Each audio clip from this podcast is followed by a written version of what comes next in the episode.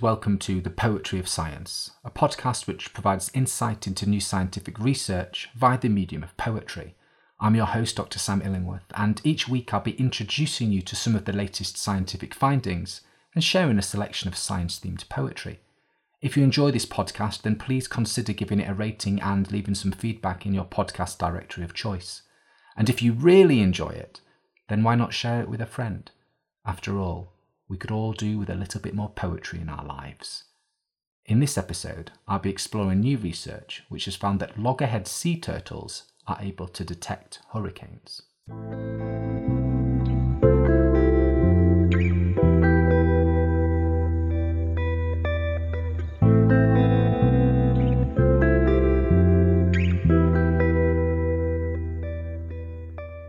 Beneath mottled shells of dreary setting suns, we bury instruments in living sands, digital treasures to map the edges of existence, caressing your carapace as we wave you from our ships, deep sea buoys to dredge the ocean of her tempestuous secrets.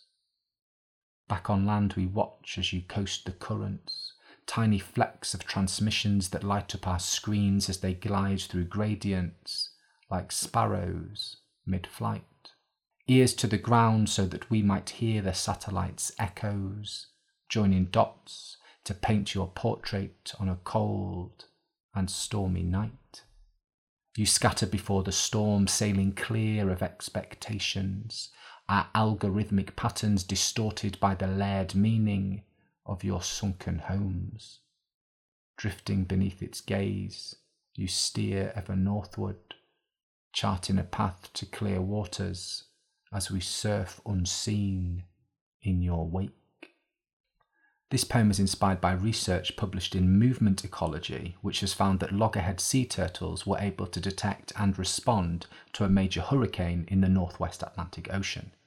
During the hurricane season, which runs from the beginning of June to the end of November, the oceanography in the mid Atlantic Bight, a coastal region in the northwest Atlantic Ocean on the east coast of the United States and running from Massachusetts to North Carolina, is often difficult to model because a cold pool of water forms beneath the warm surface layer of the ocean.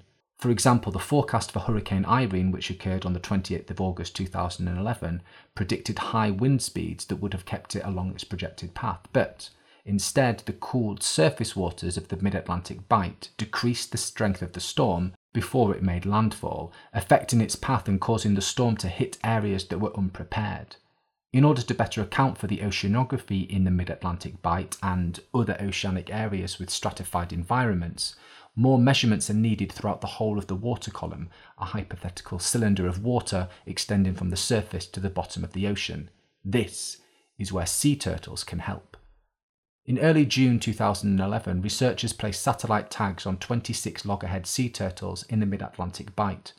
Ocean temperature data recorded by the turtles' satellite tags are consistent with observations from weather buoys in the region, and, depending on how many tags are deployed, data from these turtles can actually cover a far more extensive area than buoys and other traditional data sources. Just over two months after these turtles were tagged, Hurricane Irene passed over the region, with 18 of the tagged turtles directly in the path of the hurricane. Researchers were able to track changes in the turtles' behaviours and movements prior to, during, and after the storm. Most of the turtles were observed to move northward during the hurricane, aligning themselves with the surface currents to potentially conserve energy. After the hurricane, longer dive durations were also observed for turtles that stayed in their pre storm foraging areas, with some dives lasting an hour or more, compared to less than 30 minutes for a typical dive before the storm.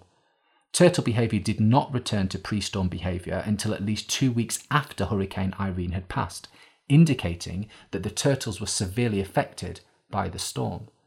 Furthermore, by providing more measurements of water temperatures throughout the water column, both prior to and during a storm, these tagged turtles could help improve oceanographic models and potentially lead to an improvement in hurricane forecasting over the region.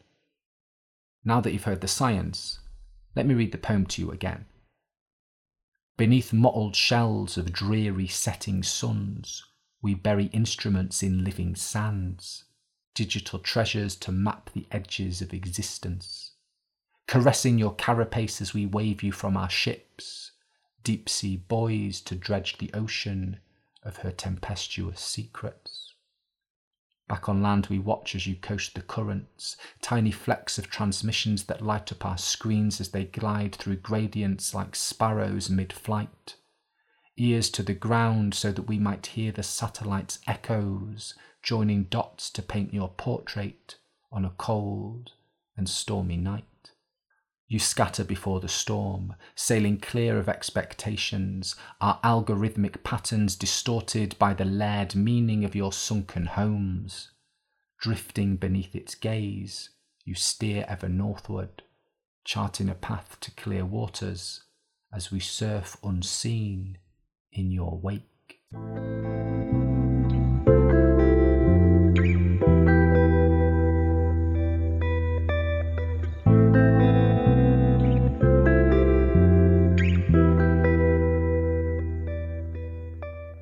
In this section of the podcast, I like to share a poem written by another poet on a topic related to the science that has been discussed so far.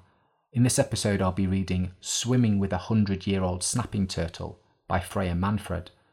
Freya Manfred is an American poet living in Minnesota.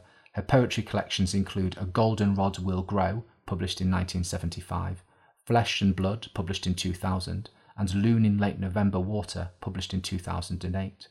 Manfred's work has also appeared in more than 100 reviews and magazines and over 40 anthologies, and her various awards include a Harvard Radcliffe Fellow in Poetry Award, a National Endowment for the Arts Award, a Minnesota Poetry Award, and a Tozer Foundation Award. Swimming with a Hundred Year Old Snapping Turtle by Freya Manfred. I spy his head above the waves, big as a man's fist, black eyes peering at me until he dives into darker, deeper water. Yesterday I saw him a foot from my outstretched hand, already tilting his great domed shell away. Ribbons of green moss rippled behind him, growing along the ridge of his back and down his long reptilian tail. He swims in everything he knows, and what he knows is never forgotten. Wisely, he fears me as if I were the plague, which I am, sick unto death, swimming to heal myself in his primeval sea.